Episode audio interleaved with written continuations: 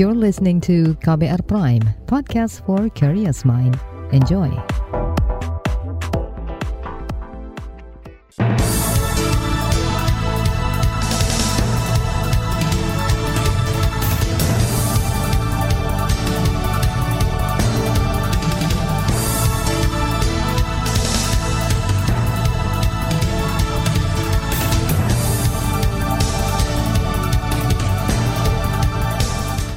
Saudara selamat pagi, senang sekali kami bisa menjumpai Anda kembali melalui program Buletin Pagi untuk edisi hari ini Kamis 12 Mei 2022 bersama saya Agus Lukman.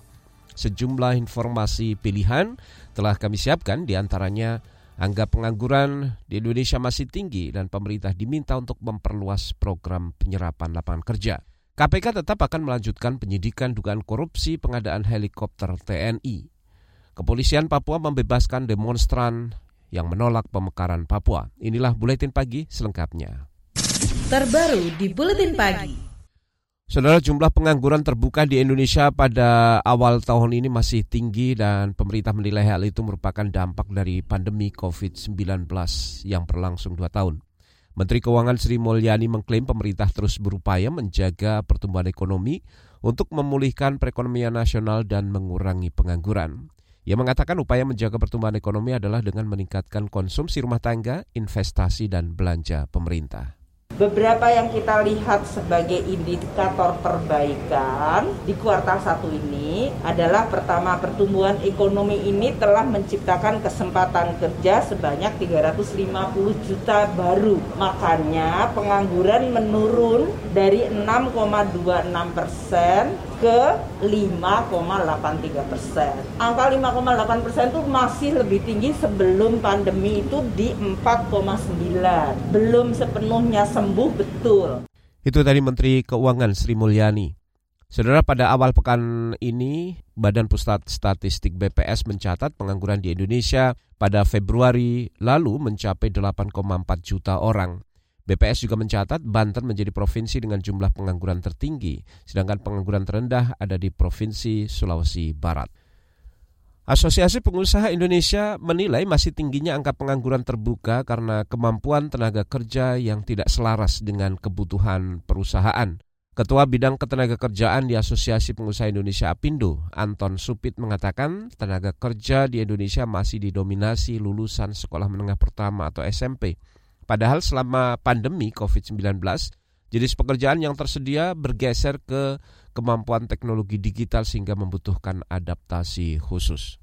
Jadi memang PR kita di dalam bidang ketenaga kerjaan itu memang masih sangat uh, kompleks dan sangat berat menurut saya. Ya. Oleh karena itu semestinya kita harus konsentrasi di dalam pembangunan ekonomi adalah yang pertama-tama bagaimana menciptakan lapangan kerja sebanyak mungkin kita tidak bisa ingkari kalau melihat pendidikan 60 lebih itu maksimal adalah pendidikan SMP, artinya kita tetap membutuhkan industri padat karya, Mbak.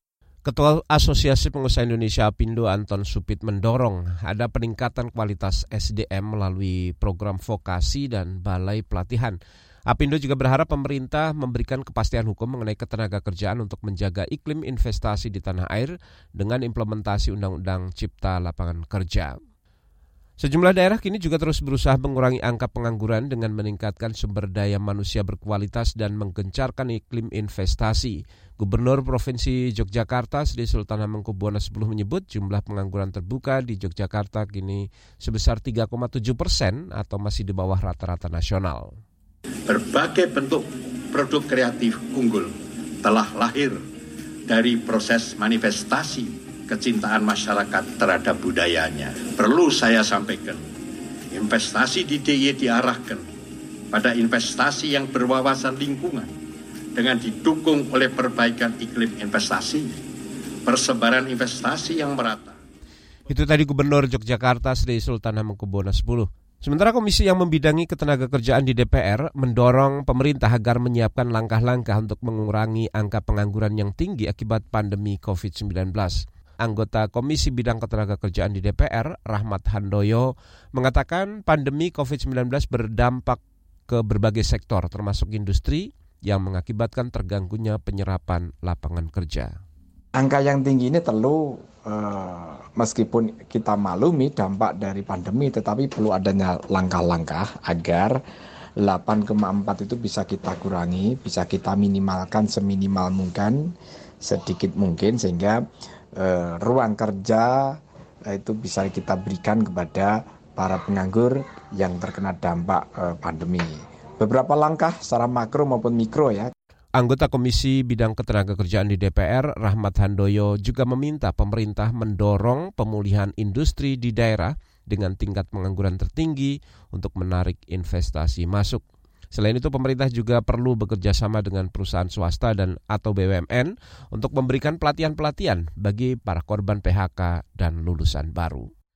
Di sisi lain, Saudara Lembaga Kajian Ekonomi Indef menyarankan pemerintah memperluas program penyerapan lapangan kerja untuk mengurangi jumlah pengangguran.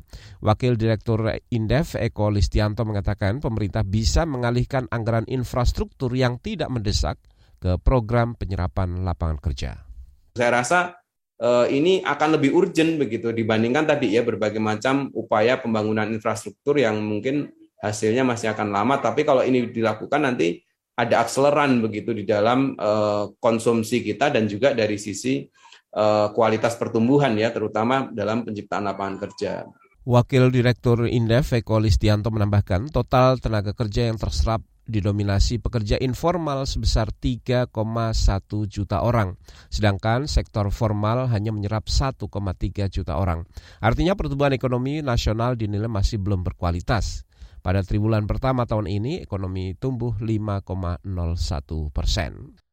Saudara Kejaksaan Agung memerintahkan penyidiknya serius mengusut kasus-kasus korupsi untuk meningkatkan kepercayaan publik. Selengkapnya di Buletin Pagi KBR. You're listening to KBR Pride, podcast for curious mind. Enjoy!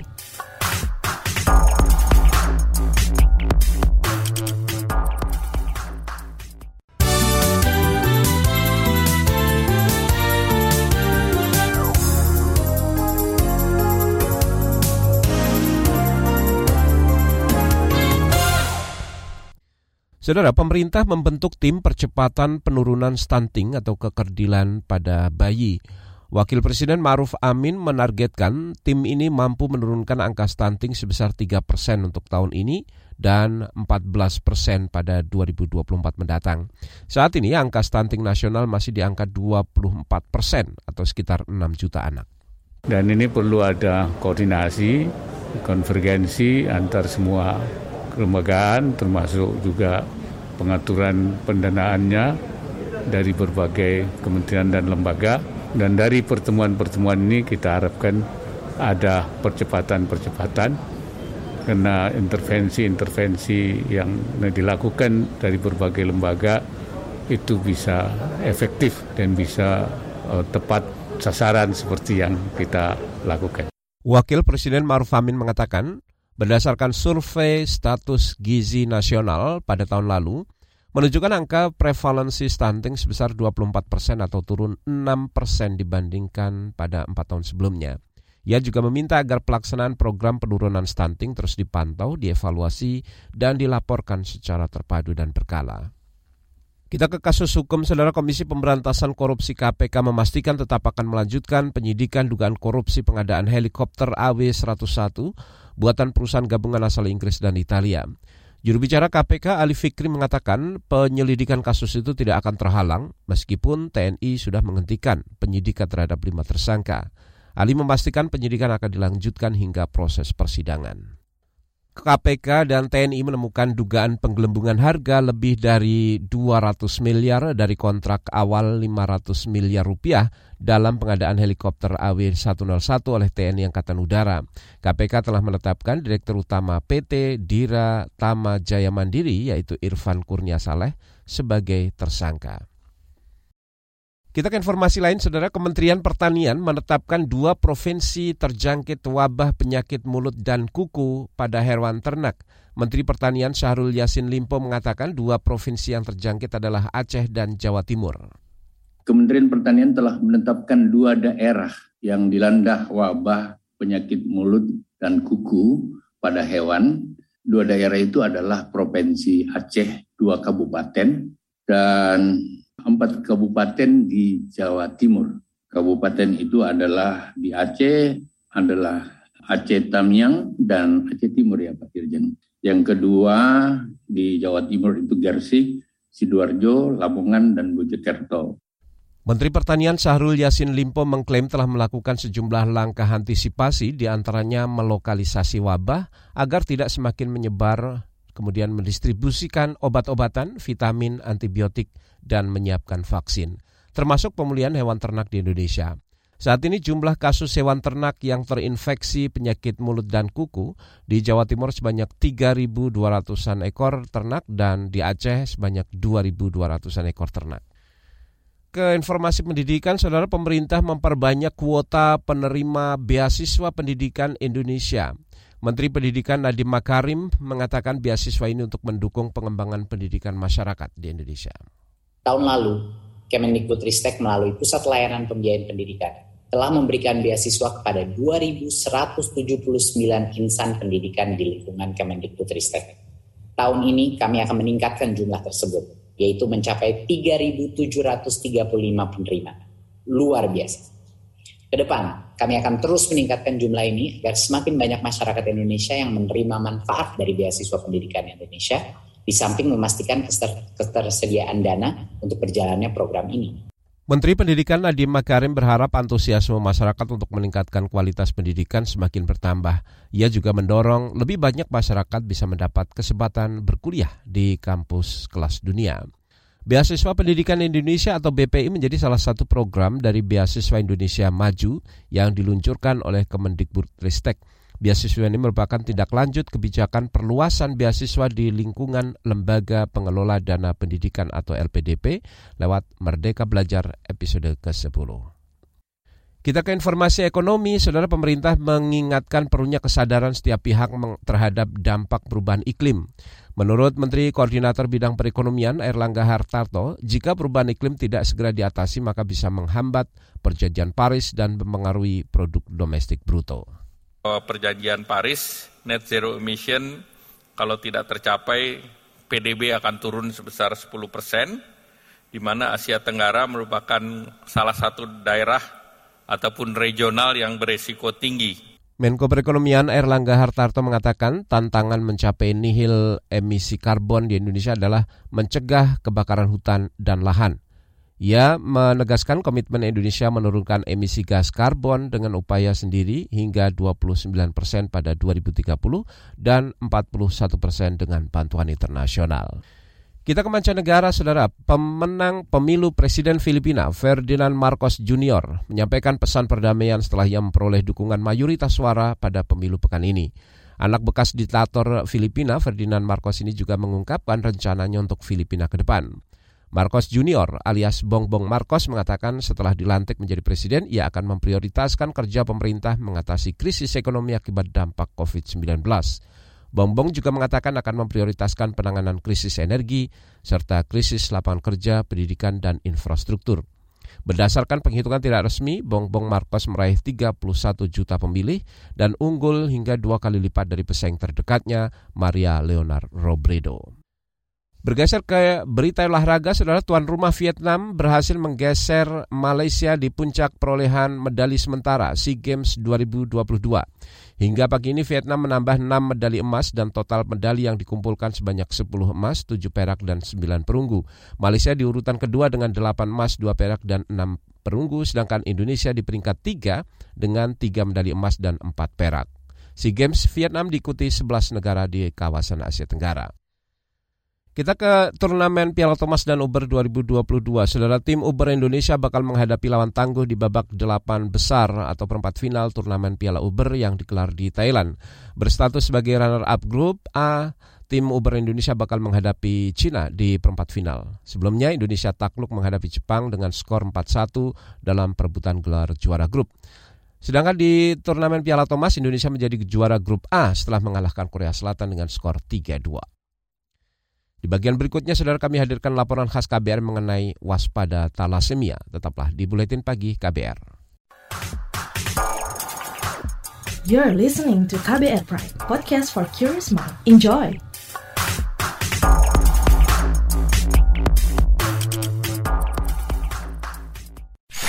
Commercial break. Commercial break.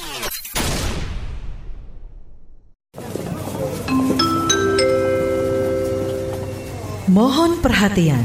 Panggilan terakhir penumpang Trending Air dengan nomor penerbangan WT0101 dipersilakan segera mendengarkan podcast What's Trending melalui Spotify. Karena podcast What's Trending sekarang ada di playlist teman perjalananmu. Selamat menikmati. Terima kasih.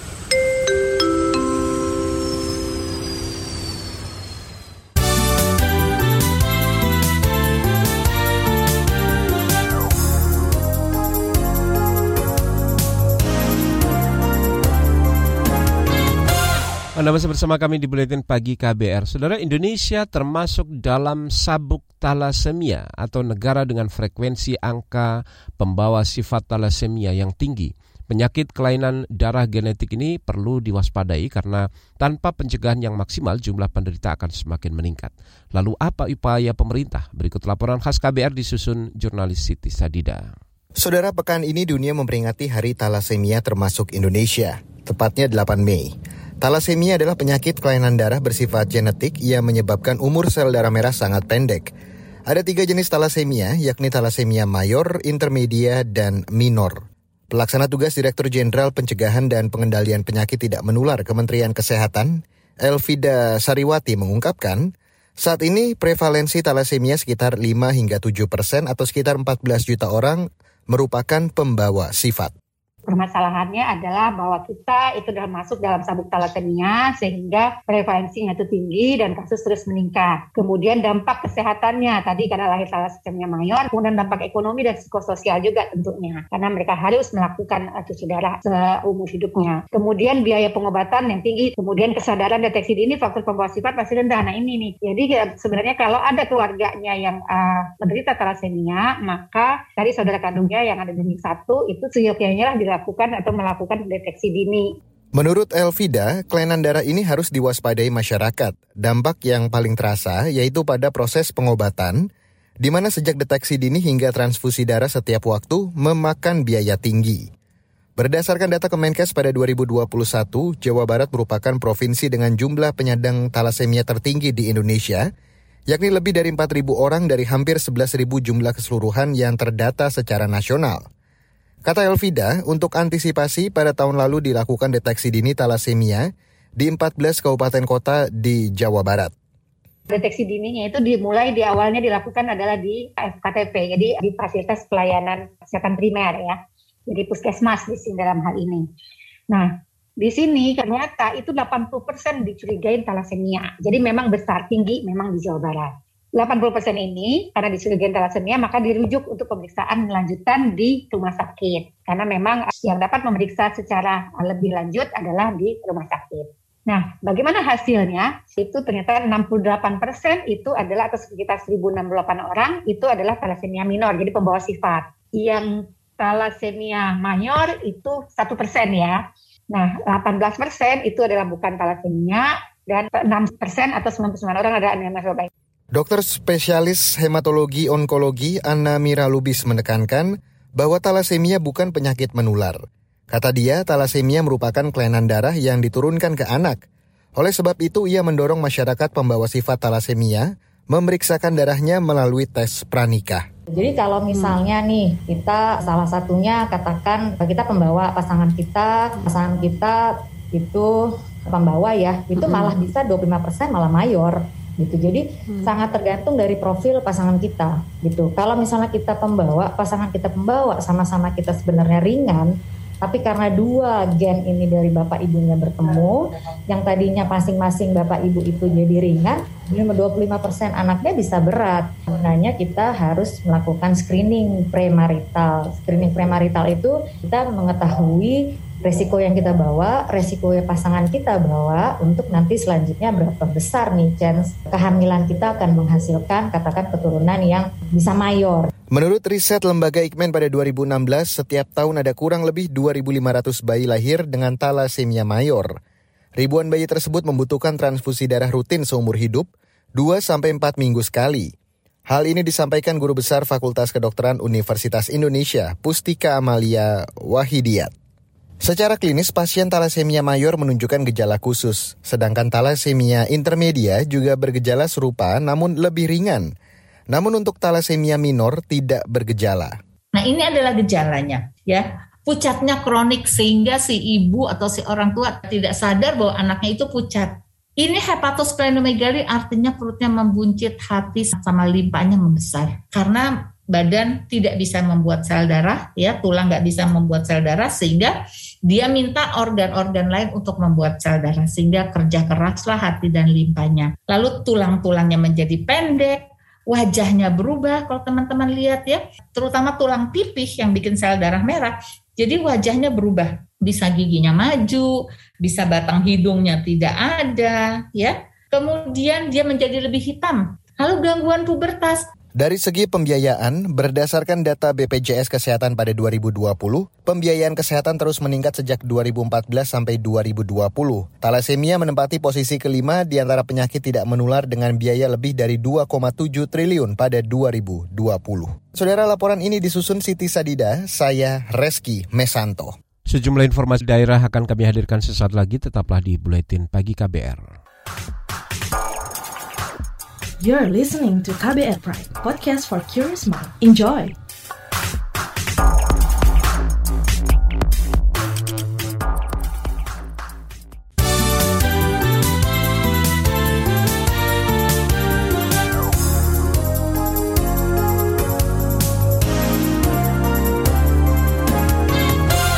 Kita berada di bagian akhir buletin pagi KBR. Kita ke Papua. Saudara kepolisian kota Jayapura, Papua membebaskan empat orang dari tujuh demonstran yang ditangkap dalam aksi demonstrasi menolak pemekaran Provinsi Papua. Empat pengunjuk rasa yang dibebaskan adalah Nelly Itlay, Maksi Mangga, Abido, dan Iman Kogoya. Direktur Lembaga Bantuan Hukum LBH Papua, Emmanuel Gobay mengatakan kliennya dibebaskan usai diperiksa sebagai saksi selama 13 jam. Untuk empat orang itu tidak tidak ditemukan hal-hal yang mencurigakan ke arah IT. Sementara yang tiga orang itu ada indikasi ke arah IT sehingga yang empat orang itu di pulangkan, sementara tiga orang masih tetap ditahan.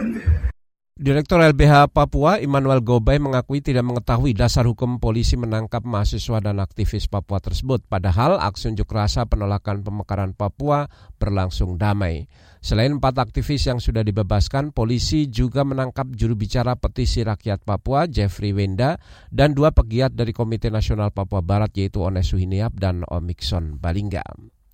Kita ke Jawa Timur, saudara. Wabah penyakit mulut dan kuku yang menjangkit ternak sapi di Indonesia dikhawatirkan akan mengganggu pasokan sapi siap potong ke Surabaya, Jawa Timur. Imbasnya harga daging sapi diperkirakan akan melonjak karena langkanya stok. Kepala Perusahaan Daerah Rumah Potong Hewan di Surabaya, Fajar Arifianto mengatakan jumlah sapi yang disembelih di rumah potong hewan di Surabaya kini berkurang. Khawatirannya adalah memang pasar tutup sehingga mereka kesulitan mendapatkan sapi harus door to door berarti ya? Door to door pun tidak mudah karena di semua wilayah tidak bisa mengeluarkan surat keterangan. Kepala Perusahaan Daerah Rumah Potong Hewan di Surabaya, Jawa Timur, Fajar Arifianto mengatakan saat ini diberlakukan surat keterangan kesehatan hewan dan pemeriksaan antemortem sapi yang akan dipotong. Tujuannya untuk mencegah penyakit mulut dan kuku tidak menyebar di rumah potong hewan. Informasi tadi saudara menutup jumpa kita di Buletin Pagi hari ini. Pantau terus informasi terbaru melalui kabar baru, situs kbr.id, Twitter kami di akun @beritaKBR dan podcast di alamat kbrprime.id. Akhirnya saya Agus Lukman, kami undur diri. Salam.